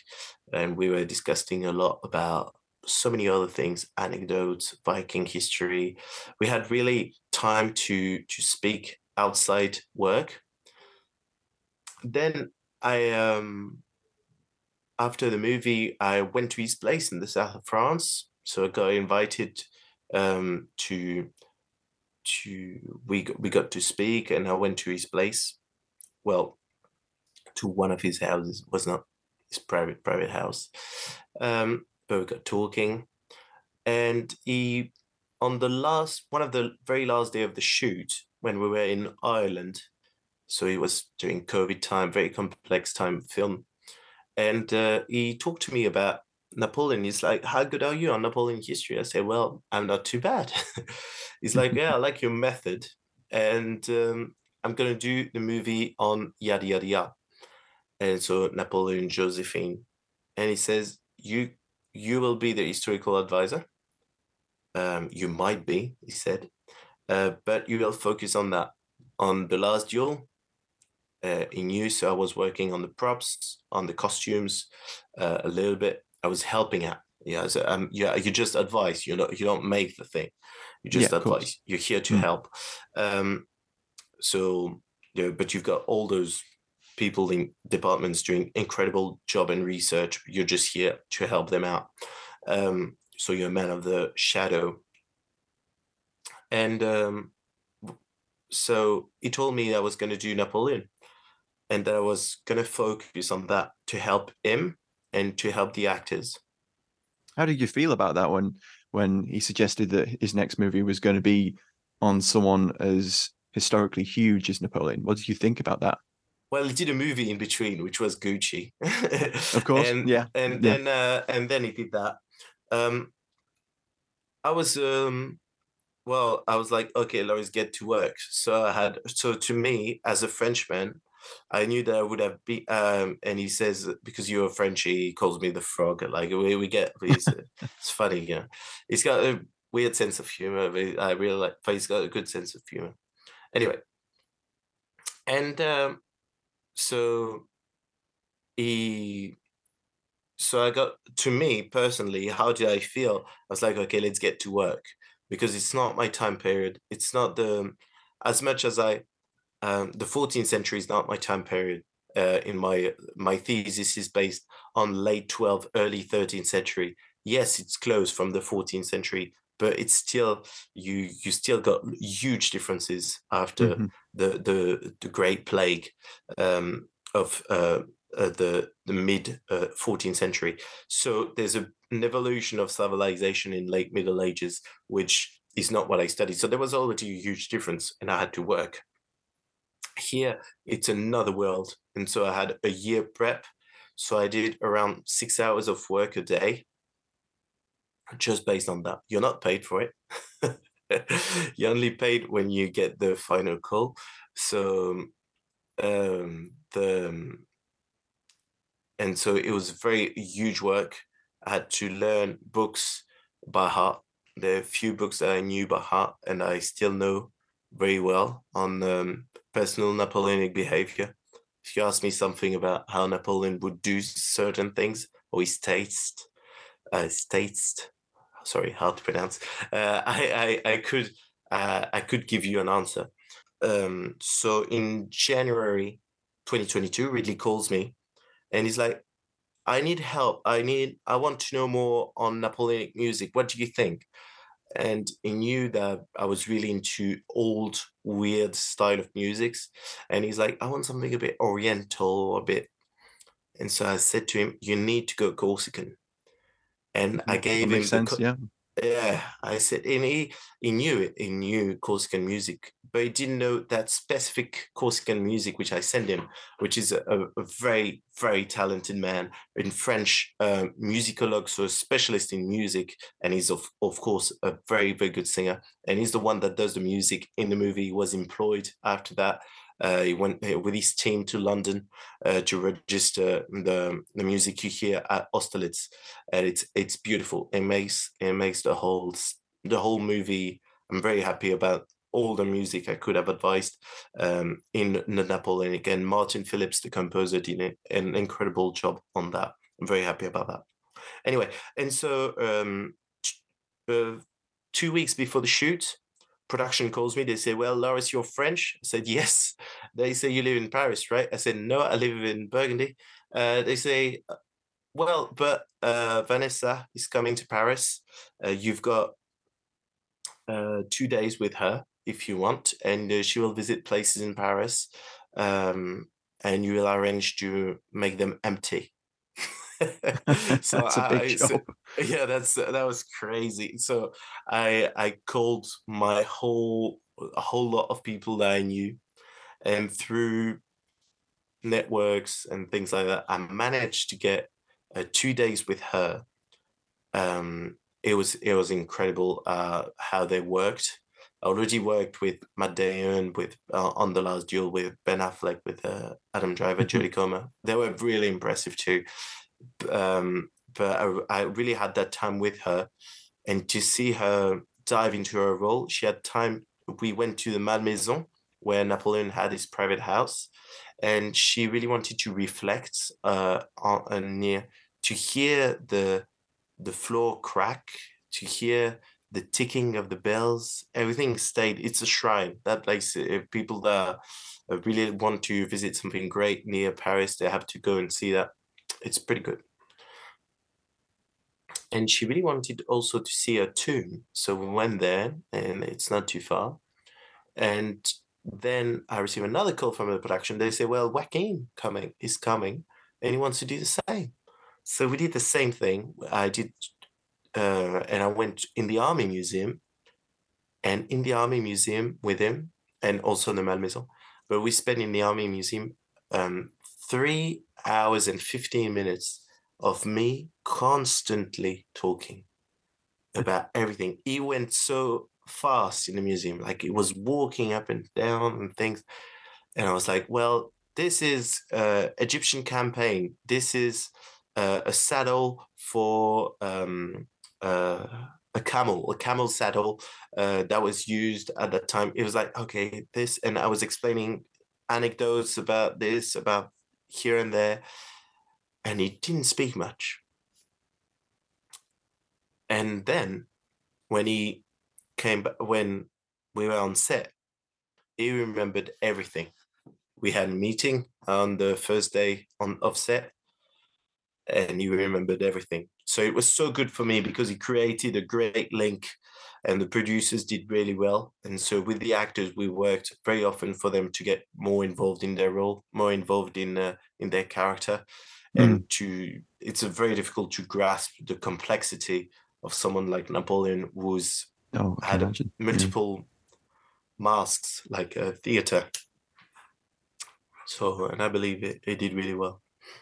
So, uh, first question from one of our Patreon supporters, Andy Moody. He asks, um, when you work with a director like Ridley Scott, how much influence can you have on his filmmaking in terms of suggestion and injecting those nuances that you know you mentioned there about Napoleon's you know actual character? Well, um, first because Ridley Scott's yes. you know renowned for being very driven and, and very focused when he's directing a film, and he has a clear view of what he wants to to to create. So oh, definitely, definitely. Uh, but sometimes he, you have have a technique which I can share. It's five point. You have if I go to see him, mm-hmm. I have to be very quick. I've got half a minute maximum I've got to tell a story, an anecdote. I've got this anecdote has to be visual. It has to be um, never seen in a movie before. And it, so visual, and it has to be historical and uh, sourced. So, and sometimes I bring, so with me, I have images. Ridley is very visual person. He works as like a painter. You know, like I'm not the one painting. He's the one holding the pen. But and the photography, the sets, all those guys are preparing the paint, and me, I'm doing the pigments. But sometimes I could bring a little bit of paint, and he will take it. If I do those five points very well, he will take it. For example, I know people. It's it's clearer with the example when we shoot, Napoleon becomes a general. We are after Toulon in our story, and Napoleon becomes a general. It's written that in the scripts. There's not much detail, and historically, we don't have many sources on how um, how this ceremony would have happened. Yeah. So so Ridley's like, okay, how do we do it? But we've got the sun, the the the scene. Have you seen the movie? I have, yes, yes. Yeah. So the the scene, the, the beauty of it is uh there's that beautiful sunset. In we are in Malta, and the sun is going down very quickly, and um, we've got all those extras. Everything is ready. Um, Rahim, the actor, the French actor, has got his lines. We we had a little chit chat about uh, the discussion about his lines, and Joaquin, we had a discussion about how Napoleon would react with Barras, because in reality, Napoleon betrayed Barras, as we can see in the movie. And Ridley's like, How do we do it? And I say, Well, here are three pictures of how ceremonies that would have happened at that time, not really military based, like the Federation uh, festival, La Fête de la Fédération. So, uh, so I, sh- I have it with me, the visuals printed out. And he's like, okay, let's do this. So I say, all the extras are in circle. Then Ridley's like, okay, we do double circle. So there are two circles. And I say, Barras is going to be pointing out his saber towards Napoleon's heart, and it's as in an initiation rite as if you're under the threat but and it, it would those sort of spiritual weird ceremonies would have happened in that post-revolutionary uh, post-revolutionary times. So it's and napoleon becomes general by barras which barras was not there historically but it's okay we create the characters so that's why he's there and Napoleon and Joaquin improvise and asserts dominance right after that and leaves, and everyone's like, "Long live the general!" So this scene is very visual, inspired a very with a very long distance with historical sources. We don't know how exactly it happened, but that's here how I could manage to help. One, you have to think of the script, and me, my position is um, is a sort of a pillar of history. So you're here, you you can't tremble. You have to keep, you have to maintain, and uh, sometimes uh, history, sometimes to say, well, uh, you could do that and it would be more accurate, or you could do that. But if you go bluntly and say no, it's pointless because you can't really stop the machine and say, well, Ridley, uh, the Egyptian campaign didn't happen like that. So Napoleon never shoot the pyramids. Yeah, he knows that. Yeah. Napoleon, Mm. uh, sorry, uh, Ridley completely knows.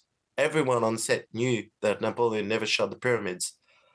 But if you want to explain that the Turks that we see on camera are allied with the British and the French are allied with the local Egyptians who were under uh, the attack of the Turks, and it's a sort of Cold War in Egypt, um, if I make it clear, this conversation is a whole scene.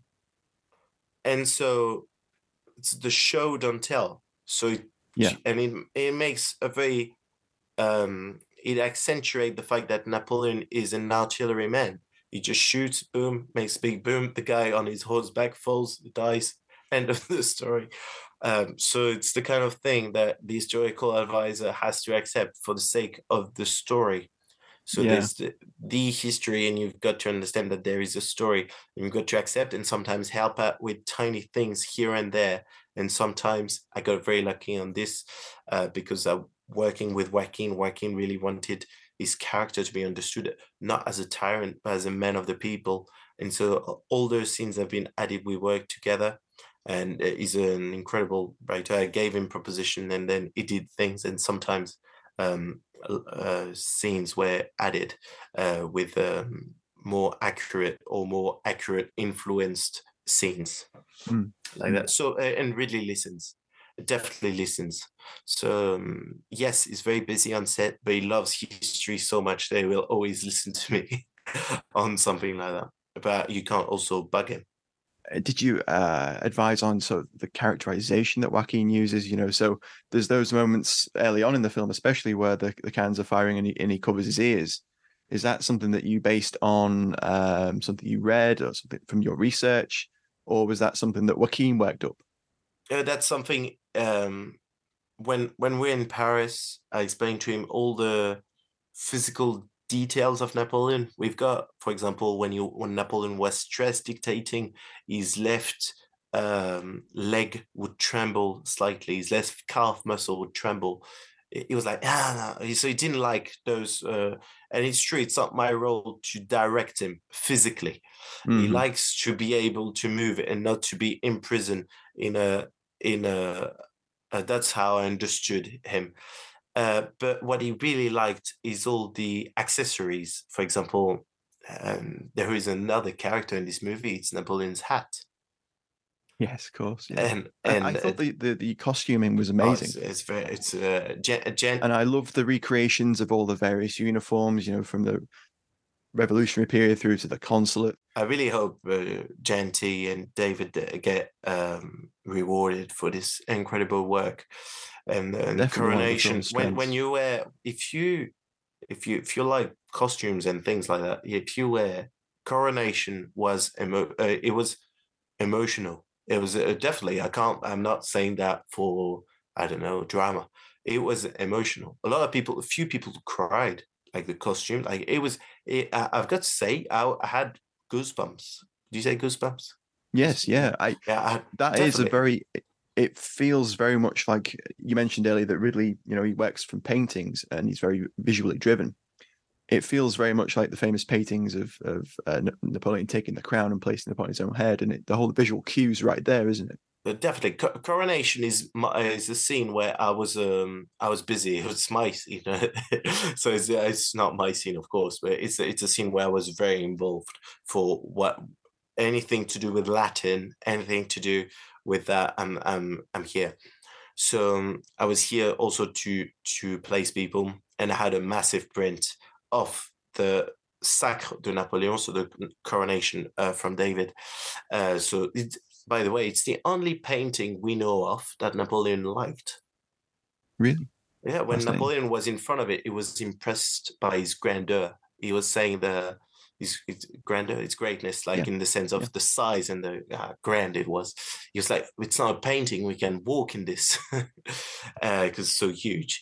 And uh, otherwise, Napoleon was um, not very impressed by paintings. He was not really moved by uh, something. He, he liked music more. Um, he had strange taste, and, and so did Josephine in paintings. Where I was going with this is, for example, a scene like that for coronation. Uh, me, so I'm here. My role is to help people be placed, and here, what's where I was going with this is the fact that you know some people are complaining about how inaccurate, for example, um, a movie could be. But for example, the painting here, the painting is inaccurate where when you see the painting, it's not how the coronation happened. You've got Napoleon's mother that is there. She was not there at coronation. The layout of people is not accurate. All the paintings of most of the paintings of Napoleon, his face is not his real face. It corresponds the Ingres, so the, the famous coronation when you see Napoleon standing up it corresponds to the golden number his face. So it's not accurate. So you oh, see, I see. Right. we can't we can't really compare we can't really we have to understand that uh, an art piece will not be accurate but it tells a story. And Just as film does. yes that's right. That's where i was going with this. There's been 107 napoleon movies.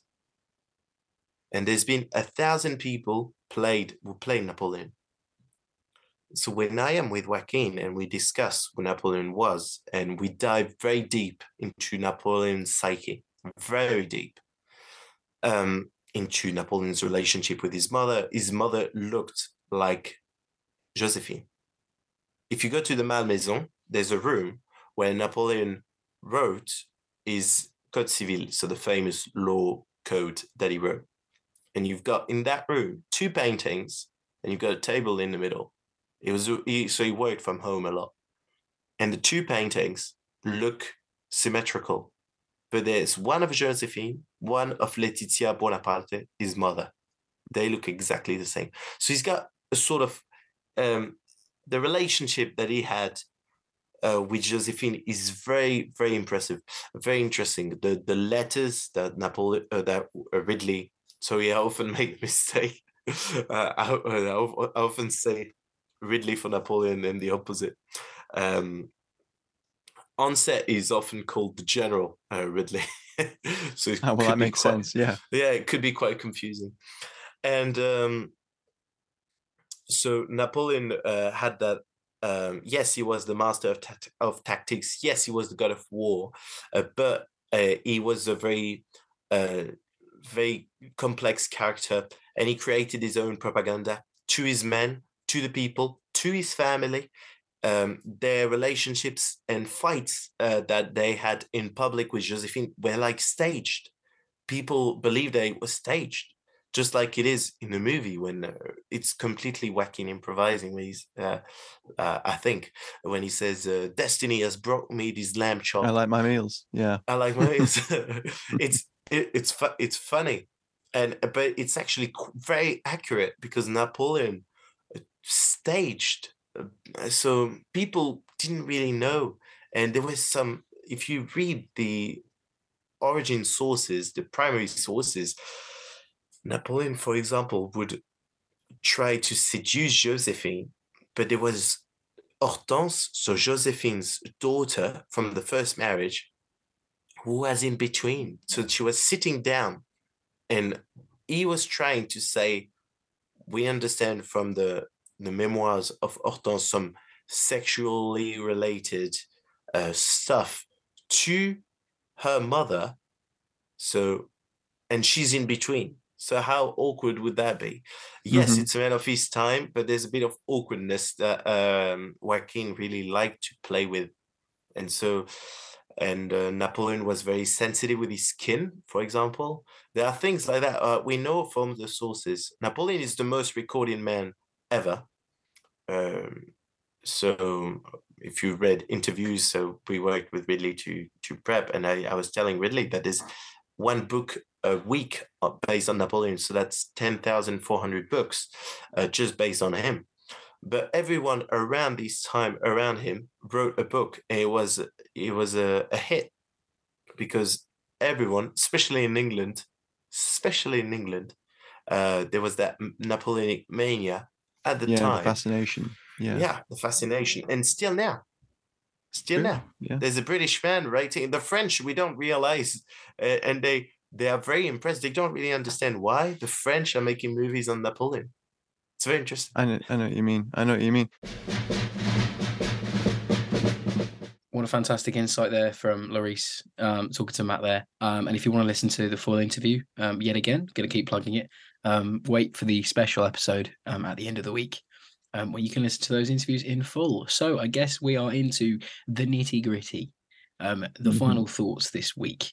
Um, and I know Matt was Matt was tangenting there quite hard, and I, I tried to stop him. Um, if you were in the car on the way back um, to our hotel after we watched uh, Napoleon, there was some heated discussions, shall we say. Matt, do you want to begin with your final thoughts on Napoleon? it's hard- it's difficult to know where to begin. I think I think one of the issues with the film is the script. I think it's a massive subject to try and condense even Napoleon's later life from his early twenties through to you know his Yeah. death. That is a huge, huge topic to cover and to condense into a, a sub three hour film. Um, and I I appreciate there's going to be an extended cut and there'll be more detail and, and some sequences that'll be included that um, we've seen hinted at in stills and other things like that. But I just, I, I don't think the script managed to do exactly what it was hoped. And I don't think there was, I don't think there was enough uh, dialogue that made us appreciate the skill of Napoleon. A lot of it just seemed to be um, highlighting his awkwardness. It kind of paints him a little bit 2D in the way that he interacts with um, various characters. Napoleon was a very driven individual. He was very aware of his own destiny and, and how he could shape it. He was a master of propaganda. He was extremely charismatic. And we don't really get a lot of that. His men loved him. The, the closest we get to any hint of that is when he hands out bread on the, the march to Moscow or the march I like that Moscow. bit. That bit was That was a lovely little scene Yeah. um, and it perfectly illustrates the, the the bond that Napoleon had with his men. He would happily send them off to die, but at the same time, he understood that he needed to be seen to be, you know, looking after them. He, it, it it's it's an interesting film in that it's the the trailer almost set it up to be this Napoleon um epic with lots of battles and stuff but then really we get the majority of it is that interpersonal relationship with Yeah. with Napoleon and Josephine and I think really the chemistry between Kirby and Phoenix was lacking. I didn't feel that Yeah. passion. I just it felt very flat in some scenes. Some of it was almost shocking. The sex Mm. scenes were, were were shocking, and I and I know that some historians have said that was based on accounts of his actual technique. Let's say, Okay. um, which okay, that's fair enough, but it isn't Yeah. what you expect to see No, it's um, subvert. It's from trying what to. is supposing but supposed to be this love affair slash viewing of Napoleon's life through Mm. his relationship. I agree with Matt in, in many respects. I, I don't like the film. I'm going to say that now. I didn't like it. I appreciated some of the things it was doing, scale, that some of the battle sequences work quite well for me technically. You know, Yeah. there's nothing wrong with this. in terms of uh, you know costumes. I've said in, in, in final thoughts, but it's for me that the big issues for me are. I think Joaquin Phoenix and Vanessa Kirby are woefully undercast, miscast. Sorry, um, I think they're woefully miscast. I, I don't know. I'm racking my brains for four days, trying to think who you would cast as Napoleon in today's A lists like circle, and I don't. I don't think there's anyone right. Um, but I wasn't expecting the kind of performance that I got from Joaquin. Um, uh, he Mm. played him. I think I turned to Matt at one point saying Joaquin's playing him like a Jim Carrey or a John Goodman type bumbling buffoon at some points. Yeah. Like I, I just didn't like the characterization. It wasn't what I was expecting. I think Rod Steiger done a, a uh, I said on Twitter, Rod Steiger in five minutes shows a version of Napoleon that we just didn't get in this movie. I didn't buy him as this master general, uh, you know, fantastic, uh, you know, genius person that we're all meant to think that he is. This movie didn't bring that for me. Um, I, I, I think the edit is just too quick. It's too condensed. Scenes that are not allowed to breathe. yeah. It's a sequence of vignettes or tableaus. Yes, it, it is A lot And- like the duelists, actually. yeah, But no, it yeah. doesn't. The, each one of those vignettes But the duelist not, is about made up people, and that's why it works. does not really convey, No, you know, the weight of the character no, e- e- the exactly. way that the and- duelist does. And you, you go through it far too quickly. Phoenix looks far too old anyway. Um, Yes, he is much too old, me. especially for those earlier sequences in Toulon. It very much it really rankled with me. Um, and, and, just, and Kirby's much too young. Kirby's too young, and it's I think it, I think it's an issue of script. I don't think the script is the best. There's some really odd odd phrases and odd things put in there, like they're rounding up the the guys they want to abdicate Oh, and do this coup. And there's a bit where they go into a guy, um, a, guy, and he's eating his breakfast, and he says, "I want to finish my succulent breakfast." And we had a get we had a row of um, teens, uh, like uh, what you call them, like you know, just lads sitting in front of us, and they were roaring at that, laughing because they all turned around to each other and did the succulent Chinese meal meme to each other. Yeah. And then when me and Matt clocked that, we turned to each other and went, "Yeah, that is a really weird phrasing for that scene." Yeah, and Ben and Ben did as well. And Ben, yeah, our Ben, friend our that we friend who was with it us, um, said it as well. I've said on the show before, if you've listened to our Julius episode, I'm not a big Scott fan. I've not been a Scott fan for quite a while. Um, I think he's past his peak personally. Um, I know that might rankle with a few people, but I just he's just not a director for me. Um, you know, Black Hawk Down was a good movie. I, I don't like his direction style. I just, I just not for me. And some of his casting choices are odd for me. But I don't get how you take all of this information on board from from L- Lorris, from Paul, from from other historians, just just basic research about Napoleon, and then you make this and you let your lead actors do what they did to the script. This week, this film just did not work for me, and I don't. It's gonna sound crass. It's gonna sound sort of ignorant, but I don't really care about your four-hour cut. Because everyone goes, "Oh, Scott's films, you've got to watch the director's cut. You've got to watch the director's cut." And I'm like, "But I shouldn't have to. I, I'm a big believer in your theatrical cut should be the best it can be because that is probably the version most people will see. Unless you're a real auteur, a real cinema person, you're not going to seek out a director's cut because you've seen it and you move on to the next thing. I don't know how this four hours meant to save this. Um, but that's just me. I, I really did not enjoy this movie. the dialogue at times i know that some of it was drawn from uh from correspondence but i also know that uh as as was pointed out in in the interview earlier that phoenix did also ad lib some of it in Mm. what he thought would be the, the you know the way that napoleon would address a situation like that again the the scripting was just perhaps not not quite there in in terms of that and for me eh, some of the historical changes that were made just did not we've not even got into that yet, have we? Oh, work. God. and let me outline a couple. So Napoleon hurries back from Egypt when he his brother tells him that Josephine's having an affair. He can't believe this. Joseph, Josephine did have affairs. Napoleon had affairs. That was, you know, Which it kind of alludes to in the movie, but doesn't. Yeah. Yeah. I mean, he he actually, I think he does say when they're having that heart to heart by the fireside. She says, "Have you had affairs?" And he said, "Well, yes, I have, but they went. It's not the same." And that is no doubt what Napoleon would have thought. Of Um, course, yeah. but anyway, it's just the fact that they they portray the reason for him leaving Egypt as being Josephine. They also kind of portray the reason him leaving Elba as being she's been talking to the Tsar, and Josephine did talk to the Tsar, and the Tsar was um, you know very friendly with her um, in 1814.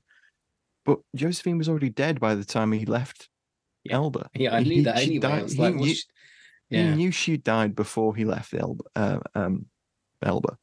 Josephine just looks like she's got a bad hangover in those sequences. Yeah, no, Like it, he- it, you, Yeah. it doesn't set up her death in a No. impactful way either. I thought.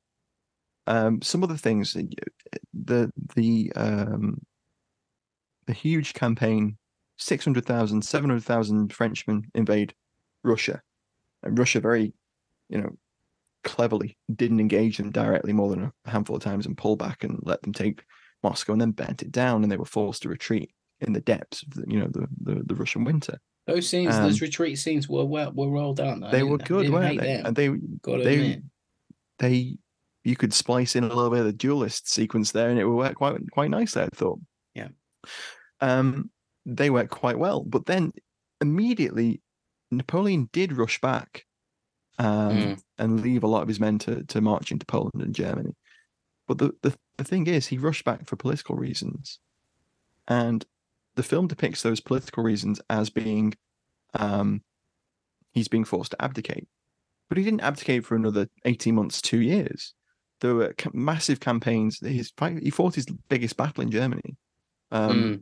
Yeah, in eighteen Which it admits, thirteen and you know, fourteen. and that could it could be in that four hour edit. We don't know. it could be. You know, well, it's Bor- Borodino's um, one, another one of his, you know, like great five victories, seconds of it. Or, or, or Marengo, I think, is, is also Yeah. possibly that one. Is five seconds of, of, a, of a very nice airborne shot of a charge. And that's it. Also, Waterloo.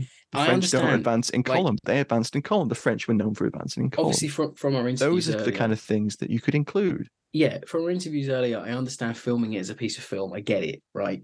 But they did it in 1970, okay, and they and they did it better. And if you're going to depict Waterloo, which is the defining battle of the Napoleonic era, you know, there's obviously countless others, but you, just just got that wrong. You just on the day, like you got everything there. You got all the men that that's been trained up, brilliant.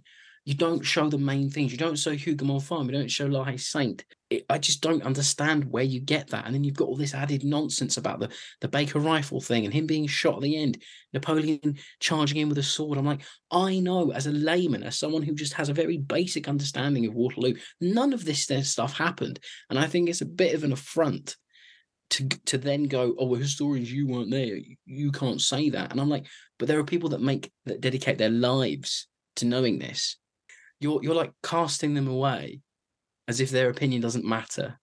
It, it just very it rankled me that, that- that everything about this end of that movie just really got on my tits. I could have forgiven a lot of stuff if the end of the movie had been like a fantastic representation of Waterloo because that's what I was expecting. The squares were nice, but then after that, I just it just lost me. And and and as I've said earlier with my rant, I the, the movie just didn't work for me. Well, famously, the, the, the you know the old guard was was halted on the slopes by massed musketry, um, Yeah. and that wasn't shown. It just turned into a melee, and I don't even think you get Yeah. the guard going in, do you?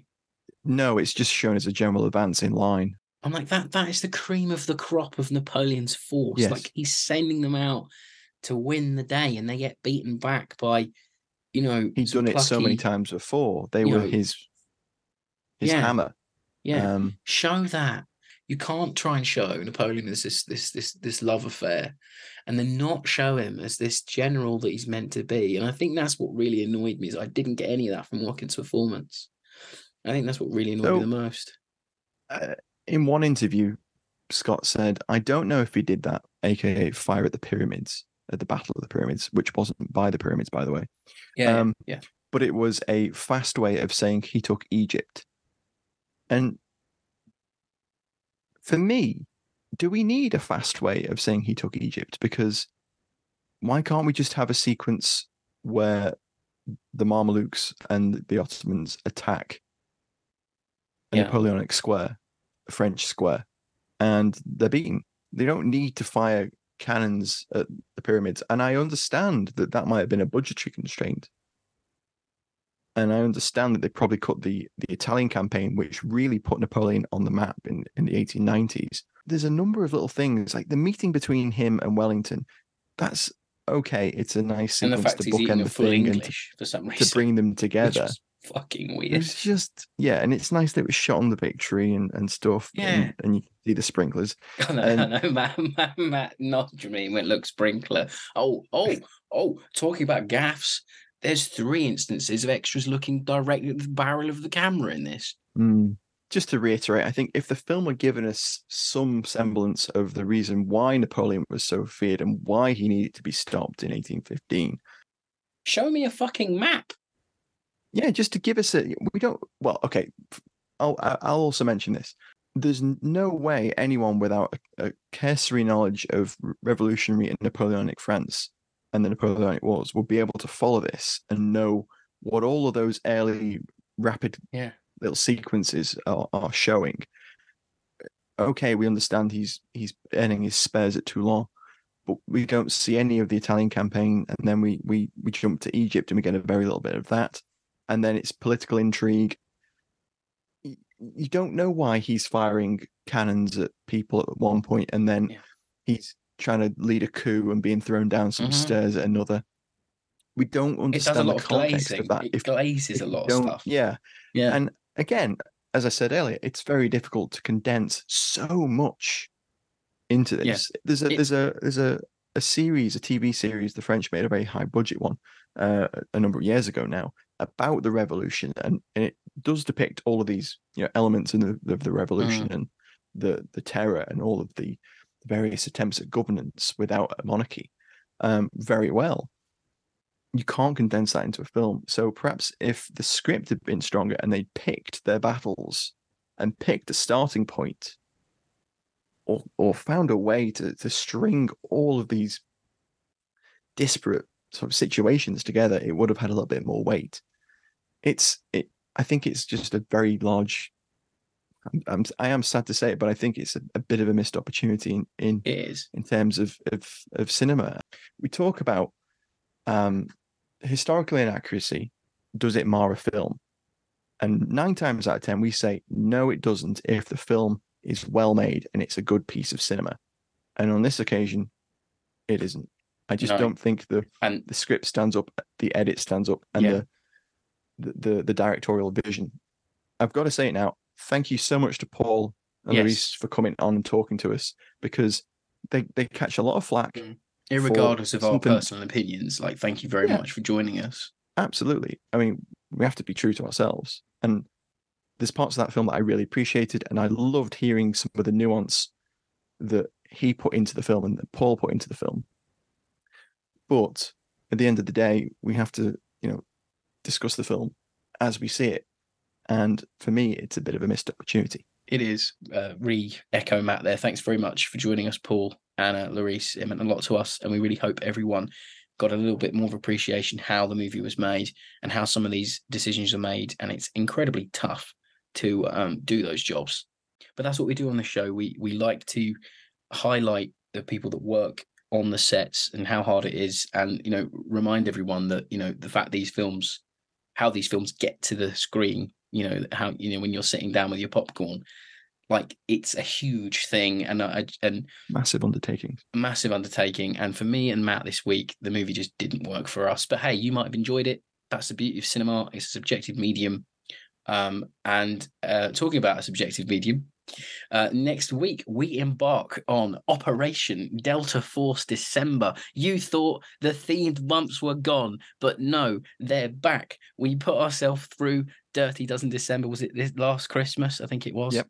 Yeah, we did all the Dirty Dozen films, but this this year we have got a Christmas cracker for you all.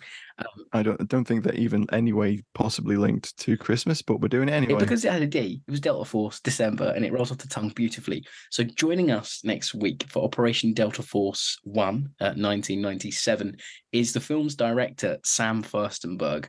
Um, so do look out for that one. Late 90s classic action, um, starring a Ghostbuster in Ernie Hudson. I mean, amazing, amazing. Can't wait and we can't wait. Um, so do please join us again for that. Um, now, Mossland, now is your time. Do the outro. Thanks so much for listening, everybody. Don't forget to tune in to our uh, episode on Friday, where we'll have both of the interviews with Paul and Lorris uh, combined together in full. Um, head over to fightingonfilm.com to check out the accompanying articles for all of our blogs, and you'll be able to find all of our back catalogue, um, nearly 170 now, I believe it is. 160, getting close. Yeah. Uh, so if you think you have the time and the stamina, please do go back and start from the beginning. If this is your first episode, we have covered an awful lot of ground and we would love to hear about your progress. So, again, thank you so much to our guests. Tune in on Friday for that extra episode. And thank you very much for listening. Bye, guys. Thanks for listening, folks. Bye bye.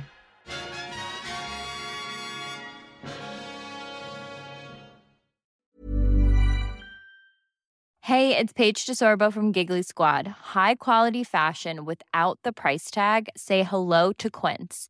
I'm snagging high-end essentials like cozy cashmere sweaters, sleek leather jackets, fine jewelry, and so much more. With Quince being 50 to 80% less than similar brands. And they partner with factories that prioritize safe, ethical, and responsible manufacturing. I love that. Luxury quality within reach. Go to quince.com slash style to get free shipping and 365 day returns on your next order. Quince.com slash style.